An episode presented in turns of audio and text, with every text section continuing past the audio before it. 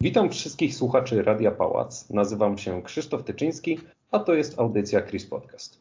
Dziś porozmawiamy o tym, jak wygląda lokalizowanie gier w Polsce, a opowie o tym mój dzisiejszy gość, Ryszard Chojnowski, znany również jako Rysław z kanału Grysław.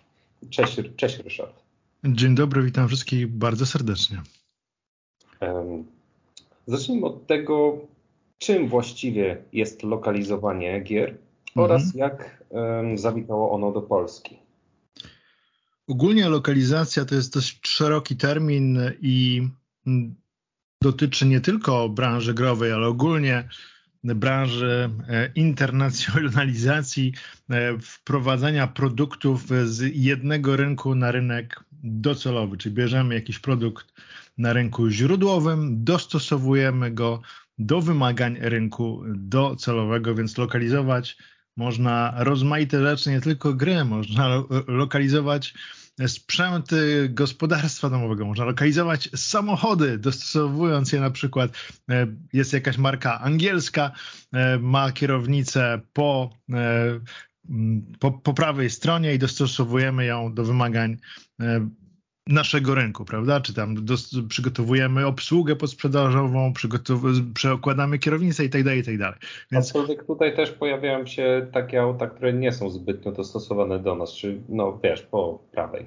No oczywiście, oczywiście, ale, ale ogólnie chodzi o to, że lokalizacja to jest e, właśnie dostosowanie produktu do wymagań rynku. W przypadku gier jest to najczęściej tłumaczenie, jest to czasami zrobienie wersji dubbingowej, jest to przygotowanie instrukcji, jest to przygotowanie rozmaitych kampanii reklamowych, jest to oczywiście także testowanie, tak zwane testowanie lingwistyczne LQA, czyli Linguistic Quality Assurance, no i wszelkie, wszelkie mm, czynności, wszelkie akcje podejmowane w celu przystosowania produktu, zlokalizowania go, umiejscowienia. Tak? Lokalizacja to jest inaczej też umiejscowienie w danym rynku i, i tak to można by ogólnie mm, ująć.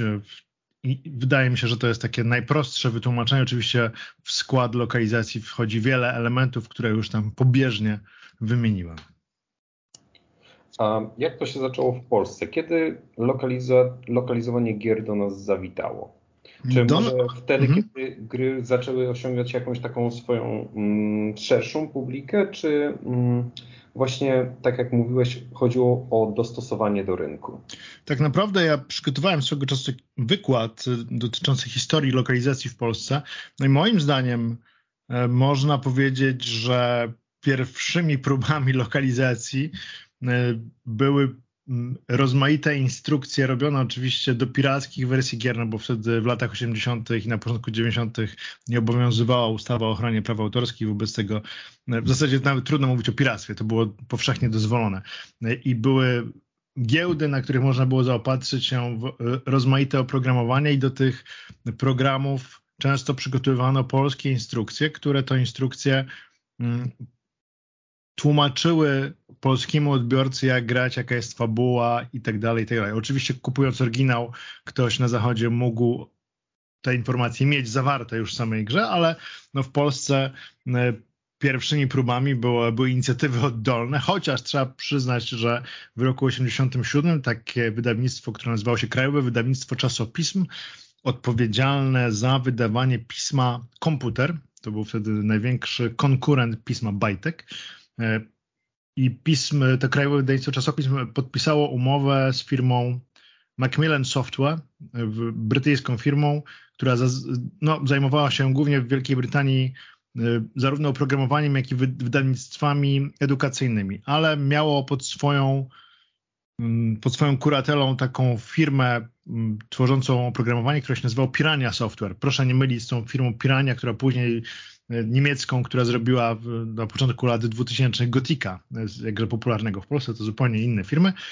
Tak czy inaczej Macmillan Software podpisał z krajową, y, z krajowym wydawnictwem czasopism umowę. Nie wiem na jaką kwotę i nie wiem na jakich zasadach, ale zgodzili się na mm, dystrybuowanie w Polsce dwóch tytułów bodajże na komputer ZX Spectrum, które to tytuły otrzymały lokalizację, czyli zostały przetłumaczone zarówno instrukcje, jak i teksty w grze. Zostały dorobione polskie czcionki, polskie napisy, i te gry to były Trapdoor oraz Strike Force Cobra, znany po polsku, w polskiej wersji jako oddział Cobra. Na całe szczęście wybrano naprawdę dwie bardzo, bardzo dobre gry. No i to był rok 87, y, taki no, pierwszy promyk tego, co nastąpiło później i wybuchnęło w, pod koniec lat 90. Skoro już wspomniałeś o Gotiku, no to też warto wspomnieć, że chyba nawet popularniejszy od niego jest Gothic 2, chyba tak. Noc Kruka. I no, nie wiem, czy jest popularniejszy. Wydaje mi się, że, że ogólnie seria Gothic jest e, w Polsce cieszy się jakąś e, niesamowitą estymą i, i wyjątkowym uznaniem. Mhm. Polska jest chyba nie, nie wiem dlaczego tak, tak się dzieje, ale to jest jedna z najbardziej popularnych gier w Polsce. Wydaje mi się, że gdyby wybrać takie trzy najbardziej popularne gry z przełomu lat 90. i 2000, to byłby pewnie Heroes of Might and Magic trójka, Gothic i Baldur's Gate. To byłyby. I chyba Gothic, mam wrażenie, że Gothic by wygrywał. No, zestawie. nie pomyliłeś się tutaj. Do tej, do tej pory chyba jeszcze ludzie grają w Heroesów trójeczkę. Tak, tak, oczywiście. Bardzo, bardzo dużo grają, tak. No, miałem szczęście pracować znaczy nad pierwszym gotikiem nie pracowałem, ale przy drugim coś tam pomagałem, no i robiłem Heroesów y, trójkę i, no i Baldura y, też, y, też pomagałem zlokalizować. Skoro już jesteśmy przy Twojej pracy przy lokalizacji, powiedz mhm. od czego to się zaczęło w Twoim przypadku, bo masz, bo masz dość bogate portfolio, jeżeli chodzi o lokalizację. No tak, coś tam robiłem, bo siedzę w tym od 27 lat, więc pewne doświadczenie posiadam. Zacząłem w 96 roku od wysłania listu, takiego zwykłego papierowego listu do mm, firmy powstającej świeżo, która reklamowała się, reklamowała się na łamach pisma Secret Service, między innymi i firma ta to był CD Projekt. I napisałem do nich list, że jestem młodym studentem filologii angielskiej, właśnie kończę po, powoli studia i chętnie bym im pomógł przy tłumaczeniu gier, instrukcji. Nie myślałem jeszcze o tłumaczeniu gier, na razie myślałem po prostu o tłumaczeniu instrukcji na język polski i w odpowiedzi otrzymałem paczkę zawierającą kilka kserówek z grami. Przypomina, to był rok 96. Mało kto miał e-maila, ja jeszcze wtedy nie miałem. Ja miałem chyba dopiero od 97 albo 8 roku, więc wszystko było robione analogowo. Dostałem paczkę e, z kserówkami instrukcji. Tłumaczyłem to wszystko na mojej Amidze 1200 z dyskiem twardym i po skończeniu tłumaczenia wysłałem je na dyskietce do CD Projektu pocztą też normalną. Więc to wszystko trwało trochę dłużej e, niż, niż obecnie, kiedy wymiana myśli, wrażeń e, i wszelkich prac jest praktycznie natychmiastowa. Z tą pocztą to brzmi tak, jakby dzisiaj było to coś egzotycznego, ale. No, ale jest. Nie ale jest. Jest. No to. No, można by to porównać ewentualnie do wysłania czegoś paczkomatem, tylko że paczkomat najczęściej, czy, czy inną podobną usługą jak kurier, ale wtedy kurierzy byli bardzo rzadko spotykani, to raz, dwa, nie było żadnych paczkomatów, no i, i te listy szły jakiś czas. Jak wysłałem list, nie wiem, w piątek, to pewnie dochodził w czwartek następne, następnego tygodnia, jak dobrze poszło. Oczywiście wysyłało się polecone, no bo tam był, była cenna zawartość, była dyskietka dyskietka z zapisanymi danymi. Ja do, no do, na dodatek, jako że tłumaczyłem na Amidze, to musiałem zapisywać w standardzie, który, znaczy musiałem formatować dyskietkę pod system e, PC-towy, żeby mogły być one odczytane na PC-tach. No teraz już nie ma dyskietek od iluś lat, prawda? Nie, nawet już, już nie ma CD-ROMów od nazwy, których firma CD Projekt e, przyjęła swój tytuł, więc... Czasem nawet nie ma napędów na no, no, bardzo rzadko chyba już są napędy. Wszystko pobiera się z sieci, są, są e, pendrive'y i inne urządzenia, które pozwalają na przesył czy dostarczanie danych do komputera. E, skoro już wspomnieliśmy o CD Projekcie, rozumiem, że później miałeś na pewno jakiś udział przy tworzeniu Wiedźmina. Tak, tak, chociaż oczywiście to nie był udział y, tłumaczeniowy, tylko byłem przez pewien czas szefem projektu. To było od y, początku 2003 roku do bodajże czerwca roku 2004, czyli półtora roku mniej więcej. Byłem, byłem szefem tego projektu. No i y, jakby nadzorowałem przejście z silnika gry Mortyr na silnik Aurora. Składałem zespół i bo początkowo nas było cztery, osoby tylko, bez żadnego programisty. No i udało się w tym czasie przygotować demo, e, które spodobało się na targach E3 w 2004 roku. E, ja miesiąc po tych targach odszedłem, e, a Wiedźmin powstawał i, i no jakby pięknie, piękną historię stworzył ostatecznie. Pierwszy co prawda może nie był tytułem, który zawojował Zachód, ale już z drugim poszło lepiej, a trzeci no to fenomen na skalę światową. Do tej pory jest fenomenem. Zapewne kojarzysz informację, jak po premierze pierwszego sezonu serialu Netflixa jego sprzedaż ponownie podskoczyła. Tak, tak. No to jest jedyna zaleta tego nieszczęsnego serialu, że, że zarówno książki pana Andrzeja, jak i gra zyskały nowych odbiorców, którzy mam nadzieję zaznajomiwszy się z, ze źródłem, czyli z książkami i, i z grami, nie sięgnęli więcej po tą abominację, którą jest serial. E, ale nie o serialu przyszliśmy. Nie o serialu. Więc od, e, odstawmy go na razie na chwilę, oszczędźmy sobie. Czy tak jeszcze zostając w temacie Wiedźmina, czy on początkowo, jeżeli, jeżeli możesz się podzielić tymi informacjami, czy on był początkowo tworzony po angielsku czy po polsku? Mm, ja pisałem te pierwsze, znaczy w ogóle cała, cały scenariusz powstał po polsku. Jacek Komuda i Maciek Jurewicz napisali pierwszy scenariusz.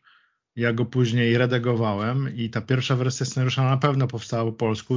Na potrzeby dema na E3 przygotowałem teksty angielskie, natomiast od początku powstawał po polsku. Nie wiem, jak było po moim odejściu, czy, czy zmieniono to założenie, ale zakładam, że nie, że wykorzysta, wykorzystywano w dużej mierze już przygotowane materiały po Jacku, Maćku i mnie, oczywiście zmodyfikowane w znacznym stopniu. I one były później tłumaczone, wtedy chyba też e, do, do CD Projektu pan Borys dołączył, który e, pięknie to wszystko przetłumaczył, znaczy chyba zarządzał tłumaczeniem i do tej pory chyba to robi w, w CD Projekcie. No i e, pierwsza wersja z tego, co kojarzę nawet, w ogóle wydana Wiedźmina po angielsku, ona miała jakieś błędy i, i, też z tego powodu między innymi dosyć szybko, chyba rok później pojawiła się ta Enhanced Edition, która jest teraz obowiązującą edycją i tam było dużo poprawek, plus także poprawiona wersja angielska. Więc pier, pierwotnie była gra po polsku.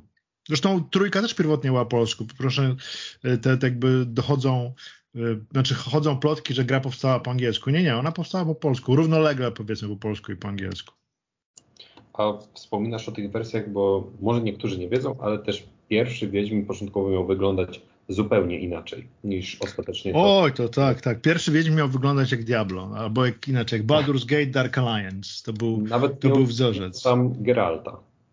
Nie było Geralta, tak, tak. Ja cały czas mam demo u siebie na dysku, w którym mamy bezimiennego Wiedźmina. Zresztą to, co pokazywaliśmy w 2004 roku na E3, to też był bezimienny Wiedźmin, czy bezimienny, w takim sensie bezimienny, że to my nadawaliśmy mu imię i można było też Wiedźminkę wybrać, tak? To był ewenement swoisty, że była chyba też Wiedźminka planowana. E, I Geralt miał się pojawić w fabule, nawet był możliwy do kierowania, ale szliśmy bardzo wówczas z duchem książki. Uwaga, tu spoiler. Spoiler, jeśli ktoś nie czytał sagi wiedźmińskiej, to proszę przez następne 15 sekund ściszyć albo nie słuchać. Y, teraz mówię, co się dzieje, bo jak wiemy, wszyscy, którzy czytali, na końcu sagi coś się dzieje z Wiedźminem, co sprawia, z Geraltem, co sprawia, że stworzenie gry z, jego, z nim w roli głównej wymagałoby dużego zawieszenia niewiary. O, tak bym powiedział. Ale udało się, udało się, zostało to zgrabnie wytłumaczone i, I tyle. Ciekawe, jak to zrobią w serialu. nie, nie wiem. Ja już, ja już wolę, wolę. Straciłeś nadzieję? No tak, ja straciłem nadzieję po pierwszym, po połowie pierwszego sezonu straciłem nadzieję. Jak zobaczyłem, zobaczyłem Krasnoludy, jak, jak zobaczyłem e, Pseudosmoka i sobie pomyślałem, że polska wersja, z której tak, polski serial, który, z którego tak się wszyscy nabijali na początku lat 2000, to był e, Pamiętam, że kiedy myśmy pracowali nad Wiedźminem, była wielka obawa, żeby nikt nas nie łączył właśnie z serialem. Bo, bo serial był otoczony mm, taką aurą y, niechęci i, i, i kojarzy się z, z, no, nie kojarzy się dobrze. I teraz jak sobie wróciłem do tego serialu polskiego, to on jest o niebo lepszy. O niebo lepszy od tego, od tego co stworzył Netflix. Mają do dyspozycji gigantyczne zasoby finansowe y, i niestety nie mając y, żadnych rozsądnie myślących ludzi, którzy zarządzali tym projektem. Przykre, no ale co, co, co zrobić? Ja mam, mam nadzieję, że za, za parę lat pojawi się ktoś nowy, kto weźmie tę markę i ją wydźwignie z otchłani, w której obecnie się znajduje. I mowa oczywiście o, o filmie czy serialu, bo growo jest bardzo dobrze. Może tak będzie przy okazji kolejnej części. Gry oczywiście. O, to nie wiadomo, kiedy ta część będzie.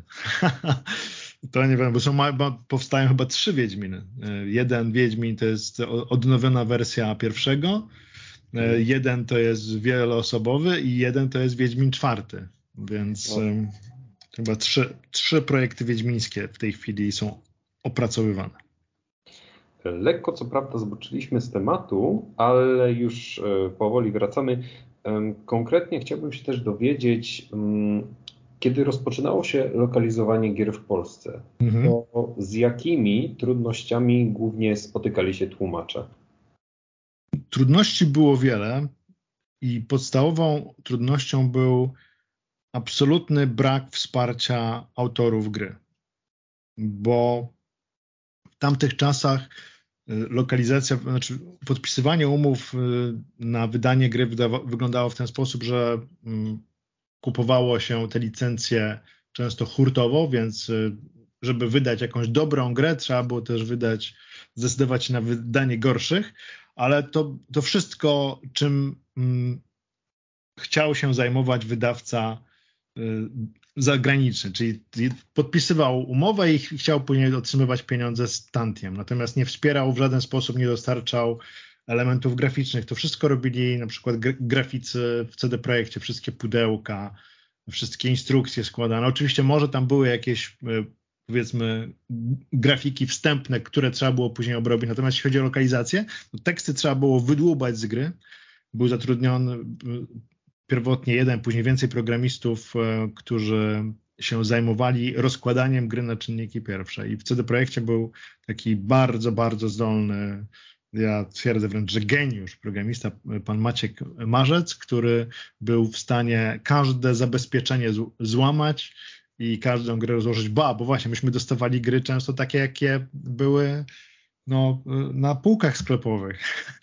Więc bywało tak, że żeby zlokalizować jakąś grę, trzeba było ją kupić na zachodzie, bo na przykład wydawca zachodni zapomniał przysłać egzemplarz, trzeba było ją kupić, złamać zabezpieczenia, rozmaite securomy czy, czy insze, wyciągnąć teksty, wyciągnąć dźwięki, wyciągnąć ewentualnie grafiki, teksty przetłumaczyć, nagrania zrobić, grafiki namalować, złożyć to, przetestować, zabezpieczyć i wydać, więc... Czyli tak ogólnie można by to nazwać takim legalnym piractwem.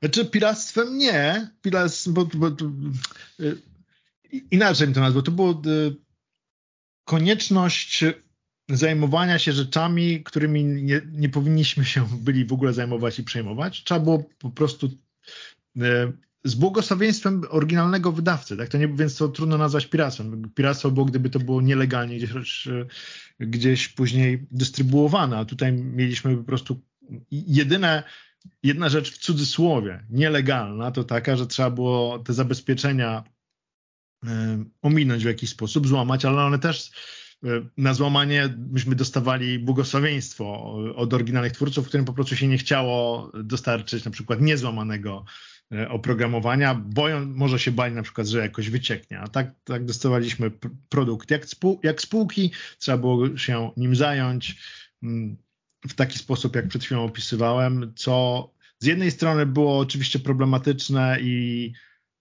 wiązało się z, z, ze stratą czasu, e, bo, bo, trzeba było przygotować narzędzia na przykład do wyciągania tekstów i ich wkładania i, i tym podobne. Natomiast z drugiej strony pozwalało, to cały ten proces pozwalał bardzo dogłębnie poznać grę. I kiedy ja czy koledzy coś tłumaczyliśmy, to najczęściej była to już gra, która była wydana albo miała być zaraz wydana i myśmy ją przechodzili, znaliśmy ją, wiedzieliśmy czego się spodziewać i testowanie wtedy też było prostsze, bo już w momencie gry w wersję angielską mogliśmy zauważyć pewne miejsca, które ewentualnie mogłyby sprawiać kłopoty. Czy to na przykład y, mało miejsca na y, przetłumaczenie tekstów, bo jakaś specyficzna czcionka była, albo dużo, duża y, liczba zmiennych rozmaitych, które sprawiały, że tłumaczenie tekstu mogło być trudne.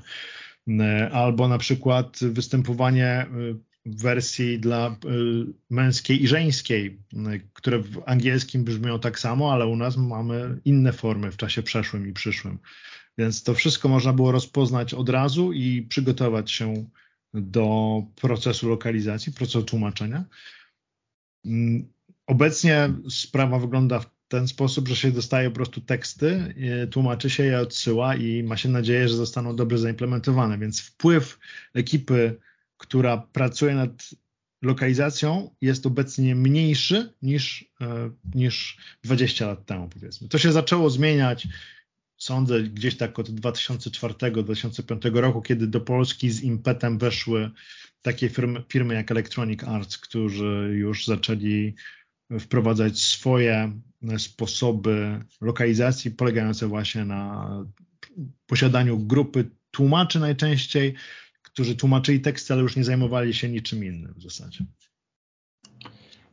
w takim przypadku, jeżeli mówisz już o łamaniu tego kodu, czy mhm. i następnym tłumaczeniu tych tekstów, czy bywa czasem tak, że mm, lepiej jest przetłumaczyć tekst dosłownie, czy może, le, czy może znacznie lepiej jest um, więcej rzeczy pozmieniać? No ja jestem zawsze zwolennikiem tego, żeby było jak najbliższe oryginału. Jeśli może być jednocześnie ładne, to tym lepiej. Nie jestem zwolennikiem zbytniej inwencji czy też nadinterpretacji tekstów oryginalnych. Jeśli autor chciał coś powiedzieć, to ja chciałbym oddać to jak najbliżej tego, co on mówił, a nie wymyślać e, swój przekaz. I, i, i tym się kieruję do dnia dzisiejszego. Są też e, tłumacze, którzy podchodzą do tego inaczej e, i czasami to wynika z pobudek, powiedzmy, finansowych. Tutaj mała anegdotka. Mieliśmy kiedyś na samym początku, pamiętam, system rozliczania w wtedy projekcie był taki, że płacono od e, liczby znaków, ale przetłumaczonych już. Nie, nie brano pod uwagę tekstu y, angielskiego, tylko brano pod uwagę już tekst przetłumaczony polski, który zazwyczaj jest tam 10-20, w ekstremalnych przypadkach 30% dłuższy niż tekst angielski. No to było pójście na rękę tłumaczom, ale niektórzy postanowili uczynić z tego swego rodzaju sztukę, y, jeśli chodzi o rozciąganie tekstów, żeby zarobić więcej. I pamiętam, w jednej grze był opis zaklęcia, bodajże e, chyba klątwa, tak się nazywało zaklęcie z systemu e, Dungeons AD&D i było opisane bardzo prosto, że zaklęcie to jest e, odwrotnością błogosławieństwa, czyli daje modyfikator ujemny w jakichś tam sytuacjach i tyle. Jedno albo dwa zdania. I jeden z bardzo twórczych tłumaczy zrobił z tego rozprawkę, taką powiedzmy, no na pół strony. Dodał mnóstwo rzeczy od siebie, e, jakiś e, lanie wody tylko po to, żeby wydłużyć, e, żeby zwiększyć liczbę znaków i przez to zarobić te parę złotych więcej. No, a, czy takie, a czy takie zwiększanie znaków czasem się opłaca, czy może lepiej? No nie, nie, no to jakby po tym To się bardzo nie opłaciło, bo nastąpiła zmiana, zmiana paradygmatu i, i, postanowiono od tej pory płacić za w, zasadzie jak, tak, tak jak się przyjmuje na całym świecie, czyli na podstawie tekstu oryginalnego, czyli patrzono wtedy, wtedy na tekst oryginalny i na podstawie tego roz, następowało rozliczenie. Obecnie zresztą już się, przynajmniej ja mam takie wrażenie, już od pewnego czasu odeszło od liczenia tekstu w znakach i stronach e, czy w arkuszach tylko liczy się w przypadku gier najczęściej teksty w słowach i, i, jest y, w umowie tłumaczenia, y, jest cena za słowo przetłumaczonego tekstu. Skoro wspomnieliśmy o tym, jak to drzewiej bywało, mhm. to jak to wygląda obecnie? Z jakimi problemami dzisiaj muszą spotykać się tłumacze pomimo, że pomimo faktu, że na przykład, że chociażby w Polsce przecież znajomość angielskiego stoi raczej na wysokim poziomie, ale od czasu do czasu pewnie zdarzają się jakieś, nie wiem, potyczki, może jakieś y, utrudnienia, mm, na przykład jakaś wypowiedź jest inaczej zaakcentowana, może e, zły kontekst dobrano Hmm, znaczy zmiany teraz, y, znaczy wygląda to zupełnie inaczej niż kiedyś. Ja już zaznaczyłem to parę minut temu. Obecnie jest tak, że grupy, ekipy tłumaczeniowe otrzymują teksty y, i te teksty przychodzą w tak zwanych paczkach. Otrzymują te teksty pierwotnie, nie wiem, rok, dwa lata przed wydaniem gry. Nie mają dostępu do gry, praktycznie żadnego. Rzadko można się doprosić nawet o obrazki z gry, nie mówiąc już o jakimś filmie, a o wersji działającej to, to są. E, chodzą baj, e, bajki, że ktoś kiedyś dostał jakąś e, wersję działającą gry, że mógł zobaczyć, jak gra wygląda, zanim zaczął tłumaczenie. Więc tłumaczę się najczęściej bez żadnego kontekstu. Zresztą poświęciłem temu też jeden z moich wykładów, który nazywa się Rozpaczliwie szukając kontekstu. Można go znaleźć na, na stronie Digital Dragons, gdzie go wygłosiłem. I w związku z tym, że nie ma kontekstu, teksty przychodzą w paczkach, to bardzo, duża, e, bardzo dużo zależy od doświadczenia ekipy tłumaczącej, żeby mogła rozpoznać te zagrożenia, które kiedyś były widoczne podczas gry normalnie, mogła rozpoznać te zagrożenia w tekstach samych. Zagrożenia, przez zagrożenia czy też ryzyka rozumiem wszystkie miejsca, w których można się potknąć i y, sprawić, że tekst tłumaczony nie będzie zgodny z oryginałem, ze źródłem.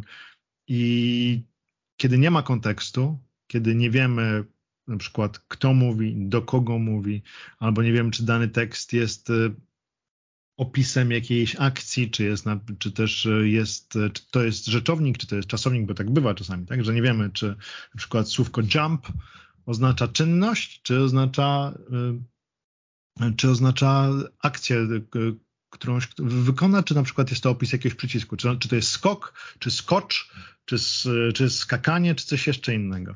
E, I ja tu mówię o bardzo prostym przykładzie, a, a takich przykładów w swoim wykładzie podaję, podaję znacznie więcej, więc zachęcam do ewentualnego zapoznania się z nim osoby zainteresowane.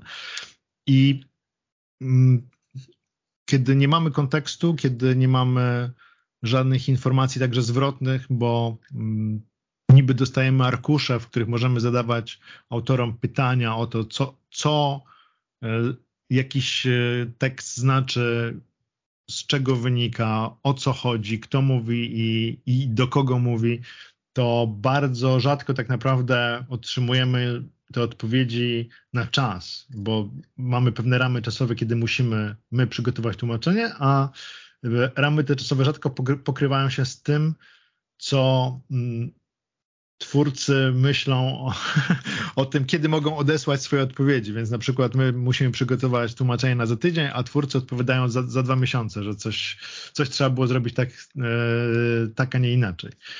I największym problemem obecnie jest e, właśnie ten brak kontekstu i brak możliwości zapoznania, możliwości zapoznania się z grą, nad którą pracujemy.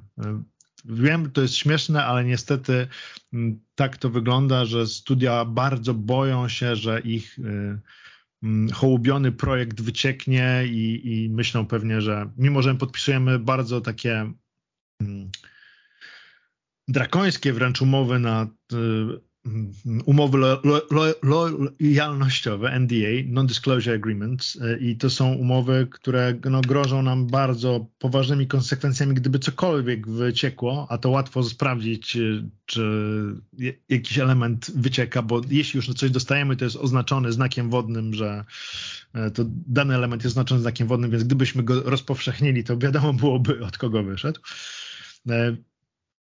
I wydaje mi się, że w związku z tym, że niestety nie otrzymujemy tych materiałów, to czasami to, to może się odbi odbijać na jakości, zwłaszcza, że później te teksty trafiają często do zespołów, które testują, e, a ja mam dosyć e, krytyczne zdanie o takich ekipach, bo to są ludzie często brani z przypadku, nie zawsze, ale często są to osoby brane z przypadku, które nie za bardzo mają pojęcie o danym języku, w którym, w którym następuje testowanie, na przykład w związku z tym, że e, takie centra testowe są powiedzmy poza granicami naszego kraju i widziałem sam, jak wygląda rekrutacja na takie stanowisko, to po prostu często jest e, ogłoszenie gdzieś w internecie, powiedzmy, załóżmy, że jest centrum rekrutacyjne w Stambule, i w Stambule pojawia się informacja, o mówisz po polsku, to przyjdź tutaj, e, mamy dla ciebie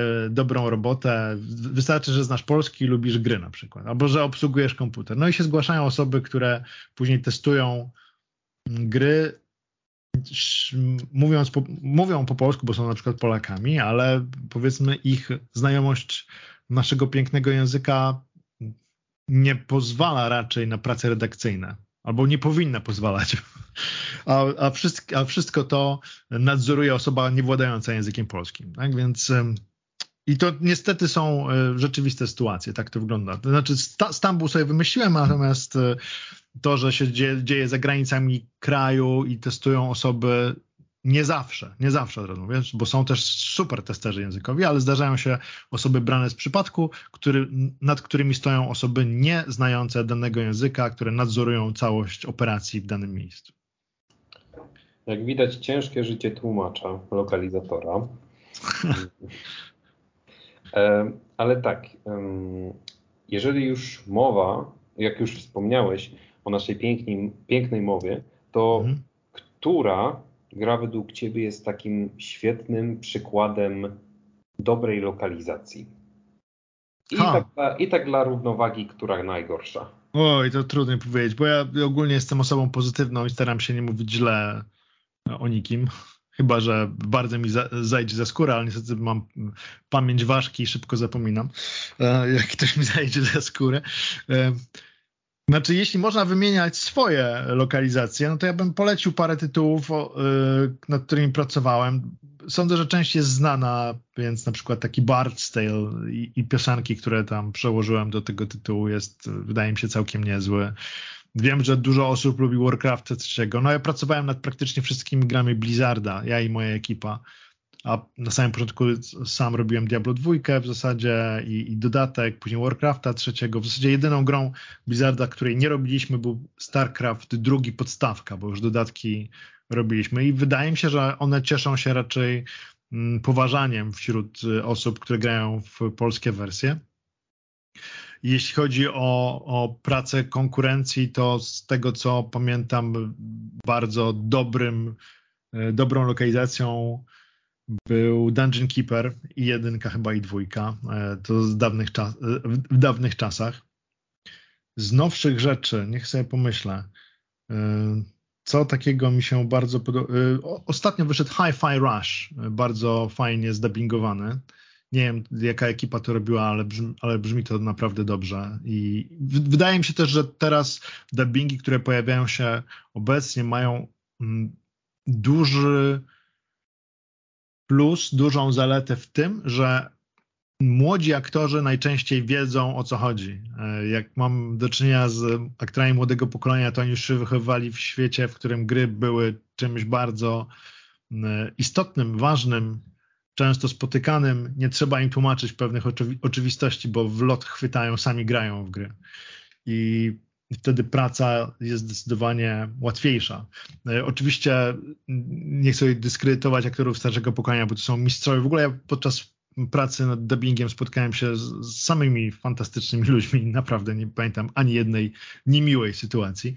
Ale w przypadku aktorów e, starszego pokolenia, pamiętam jeszcze jak pracowaliśmy przy Baldurze dwójce, to ja przed, przed e, każdym nagraniem spotykałem się z aktorem i tłumaczyłem mu o co chodzi tak naprawdę, co to jest za gra, co tam się dzieje, jak, co robi jego postać? I w ogóle e, czemu aż tyle wariantów tekstu trzeba nagrywać? I starając się e, pokazać im ten nowy wówczas świat elektronicznej rozryw, rozrywki i rozgrywki.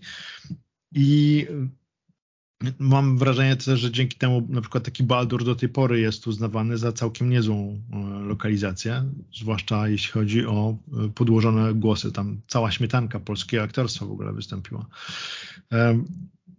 Więc o, Baldura dwójkę też mogę dodać, chociaż warstwa tekstowa tam wymagałaby poprawek. Znaczy myśmy zrobili bardzo, bardzo dużo poprawek, ale sądzę, że jeszcze by wymagała. Skoro wspomniałeś o tej śmietance, no to też warto hmm. dodać, że chyba też gra Różowa Pantera była chwalona za polską. Tak, to o właśnie, no to tak, y, to firma Lart to lokalizowała bodajże, tak się chyba nazywała. Na, chyba nawet y, niektórzy mówili, że była lepsza niż oryginał. Pan Cez, tam pan Cezary, Cezary Pazura był, y, tak, z tak, tego dokładnie. co wiem, Różową Panterą. Tak, tak. E, ja w ogóle planuję z panem Czarkiem powspominać kiedyś dawne czasy i zaprosić go do audycji swojej. Może się uda. E, z tego co wiem, on chyba jeszcze wystąpił w Bad Company 2. Tak, tak, tak, bo tłumaczyłem mu teksty. Bad Company akurat e, to moje teksty były. Nie, Wybacz, ale nie jestem w stanie teraz ich ocenić, bo ja grałem wersję angielską. O, to trzeba koniecznie polską. Naprawdę Bad Company 2 wyszło, wyszło świetnie, między innymi tak, dzięki Andrzejowi Blumenfeldowi, świętej pamięci i Cezarowi Pazurze, którzy, którzy naprawdę kapitalnie zagrali. Kapitalnie. Tam hmm. chyba jeszcze Robert Tondera grał z tego, co pamiętam. Tak. No, świetnie wyszło to w każdym razie.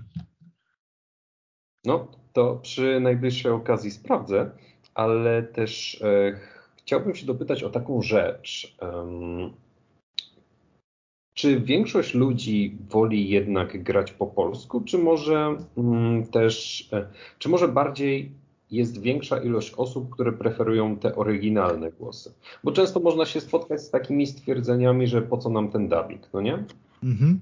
Znaczy dubbing, czy też w ogóle polska wersja. Znaczy, powiem tak, nie mam danych statystycznych, które mogę teraz rzucić i powiedzieć tyle i tyle procent woli polskiej wersji, bo nie wiem, czy takie badania były w ogóle.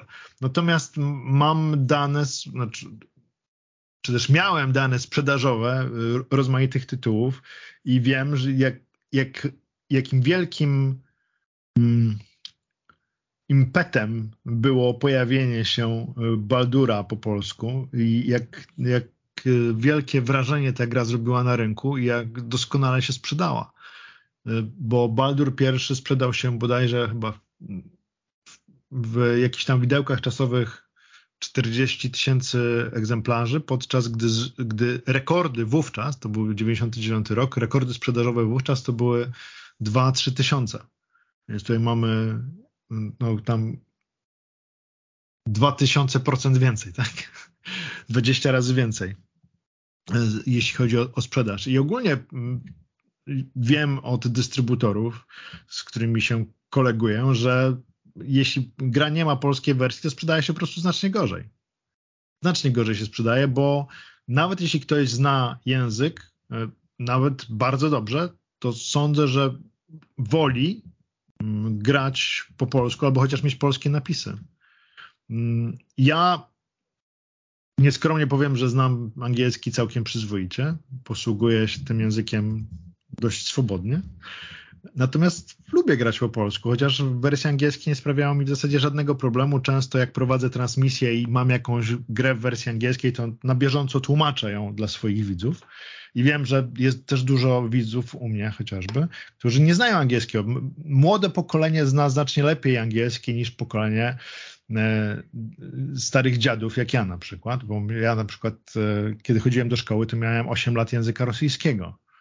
Mm, angielski akurat w naszej szkole, w naszym liceum też był, ale nie zawsze tak było. Często był głównie rosyjski albo angielski. Jak, jeśli był, to był na niskim dosyć poziomie. Ja miałem akurat szczęście, że trafiłem na fantastycznego nauczyciela, e, który no, wzbudził u mnie miłość do języka i, i dzięki temu jestem tu, tu, gdzie jestem, ale, ale zdaję sobie sprawę, że wiele osób z mojego pokolenia i powiedzmy 10, powiedzmy 40-latków, czyli te 10 lat młodszych ode mnie, no to mogą nie znać języka wcale. Mm. I, i, i chcą pograć też. Mają pieniądze, żeby wydawać się na gry i wolą kupować wersję polskiej. Zresztą mm, widać czasami, jak pojawia się jakiś duży tytuł, który nie ma polskiej wersji, jest znaczne oburzenie w sieci. Ostatnio był taki e, przypadek, e, jeśli chodzi o Resident Evil 8, która to gra niestety nie dostała polskiej wersji. Ani, ani dubbingu, ani napisu. Tak, nic, nic nie dostało. No dubbing, powiedzmy tak, że dubbing to nie jest rzecz, którą gracze wymagają. To jest e, wisienka na torcie jeśli jest dobrze zrobiony dubbing. Natomiast y, moim zdaniem napisy powinny być absolutnie obowiązkowe. Absolutnie obowiązkowe. Jeśli ktoś nie lubi, to zawsze może włączyć sobie inne, y, czy to angielskie, czy chińskie, czy francuskie, y, które są zawsze. Natomiast moim zdaniem w, przypadku gry sprzedawanej w Polsce napisy, co najmniej napisy powinny być absolutnie obowiązkowe, bo no, jesteśmy na rynku polskim, chyba nawet jakieś, są jakieś ustawy, które nakazują sprzedawania e, w Polsce rzeczy z, co najmniej z polskimi instrukcjami, jeśli nie mają innej warstwy językowej, więc zresztą ja jestem też za tym, no bo to dla mnie, dla mnie to jest praca, tak? Dla mnie jest praca, pracą przygotowanie polskiej wersji. Natomiast wiem też, e, jako że mocno siedzę w grach planszowych, bardzo mocno siedzę w grach planszowych, przetłumaczyłem też sporo gier planszowych, że ogólnie jeśli pojawia się gra planszowa i ona nie jest po polsku, to sprzedaje się w niszy niż takich fanów totalnych. Powiedzmy, że gra planszowa jakaś, nawet, nawet uznany tytuł z, z pierwszej dziesiątki Board Game Geeka. Podejrzewam, że w wersji angielskiej sprzeda się tam tysiącu egzemplarzy, a w wersji polskiej sprzeda się w 20 tysiącach egzemplarzy. Więc tutaj to są gigantyczne różnice, jeśli chodzi o to, jak przyjmowane są poszczególne wersje językowe. Zresztą to można zobaczyć też na filmach. Gdyby w polskich kinach były filmy bez napisów, tylko po angielsku, a w polskich księgarniach były książki we w każdym innym języku, nie po polsku, to raczej i kina, i księgarnie by zbankrutowały. Więc od, odpowiedź e, długa, ale mam nadzieję mówiąca, że zdecydowanie polskie wersje lepiej się przyjmują niż angielskie. Tylko, niż tylko angielski, tak? Tak, jeżeli chodzi o napisy, to sprawa jest prosta, jasna. E, natomiast wracając jeszcze na chwilę do głosów, mhm. Mm, wspomnia, wspomnieliśmy tutaj o dubbingu, chociażby do Różowej Pantery, do Bad Company 2. czy dubbing, no nawet jeżeli nie jest jakiejś najwyższej jakości, też może wpłynąć na, na sprzedaż dan, danego tytułu? Bo dajmy na to, no chociażby ostatnie dwie części God of War, które mhm. według wielu miały naprawdę dobry polski dubbing. E, sprzedały się oczywiście świetnie, ale mamy też z drugiej strony takie GTA, które polskiego dubbingu nigdy nie miało i sprzedaje się nawet lepiej. To czy... O, to jest e, jakby wrzucanie do porównania GTA to jest taki no, cios poniżej pasa dla, dla innych gier, no bo to jest, to jest Moloch. To jest gigantyczny tytuł, który niezależnie od tego, nawet gdyby w Polsce był sprzedawany w wersji Suahili, to nagle by kursy Suahili się pojawiły i ludzie by byli zainteresowani tą grą, bo to jest fenomen kulturowy już. E, nie tylko, nie tylko gra jako taka. I zresztą przygotowanie dubbingu do, do GTA to byłyby miliony złotych. Ogólnie wielu wydawców jest też niechętnych dubbingowi, mimo że wydaje mi się, że większa popularność danego tytułu, dlatego że jest po prostu bardzo drogie. O ile tłumaczenie jest, e, wydaje mi się, że każdy twórca gry jest sobie w stanie pozwolić na, na tłumaczenie samych napisów, o tyle zrobienie dobre dubbingu to, to są koszta powielokroć większe. I tutaj e, tylko wielcy gracze raczej sobie pozwalają, albo czasami jak są małe tytuły jakieś, to wtedy gdzie tych nagrań jest niewiele, to też ewentualnie mniejsi twórcy, czasami niezależni, tak zwane indyki też wchodzą w dubbing, ale to, to się rzadko spotyka. Kiedy mowa o, o wielkim tytule, takim jak wspomniany God of War, czy behemocie w stylu GTA, to nie sądzę, żebyśmy się kiedykolwiek do, doczekali e, dubbingu do GTA. To jest po prostu tak drogie, no nie, może, może Take-Two, który teraz samo się zajmuje chyba lokalizacją, może się na to zdecyduje. Mają te z drugiej strony w zasadzie nieograniczone możliwości finansowe. Ich stać. I, I, może, żeby pokazać, że, że są w stanie to zrobić, to do GTA 6 dostanie polski dubbing, ale wątpię w to. Będę bardzo zaskoczony i będę bardzo zazdrościć studiu, które to nagrywa, bo to naprawdę tam y, y, ilość nagrań, to, to, to byłby rekord w ogóle, jeśli chodzi o Mm, o przemiał, że brzydko użyję tego słowa, aktorów, o, o liczbę nagranych linii i tak dalej. I przy, później przetestowanie tego, no, tytuł, yy, tytuł gigantyczny, chyba jedna z największych gier do zlokalizowania by to była pod względem dubbingu. Aczkolwiek no, z drugiej strony byłoby tak dziwnie usłyszeć, jak CJ używa y, slangu z naszych osiedli, czy Trevora rzucającego polskimi bluźnierstwami. No tak, to mogło być. E, no ciekawi mnie, jak to wygląda odbiór tych gier, które są zlokalizowane, czy zdubbingowane, na przykład, na, bo chyba GTA ma dubbing francuski czy niemiecki, czyli te dwa największe rynki. Nie wiem, jak, jak z hiszpańskim, bo ogólnie mamy największe rynki zbytu w, językowo, to oprócz angielskiego, to mamy tak zwane FIGS, czyli French, Italian, German i, i Spanish francuski, włoski, niemiecki i hiszpański, przy czym ten włoski to coraz częściej wypada z tej czwórki i na jego miejsce wchodzi rosyjski, a czasami polski. E, nie wiem, jak obecnie jest w tej sytuacji, którą mamy z rynkiem rosyjskim. Moim zdaniem mm, ci, którzy robią wersje rosyjskie, powinni się zastanowić nad robieniem zamiast nich wersji polskich, i rynek stabilniejszy i tak jakoś wydaje mi się bardziej fair by to było, no ale cóż, po, można pomarzyć. Nie można mieć wszystkiego. Nie można mieć wszystkiego. Um, tak z naszej rozmowy wynika, że lokalizowanie ma bardzo dużo plusów, ale wiadomo, przyroda nie lubi próżni, musi być równowaga.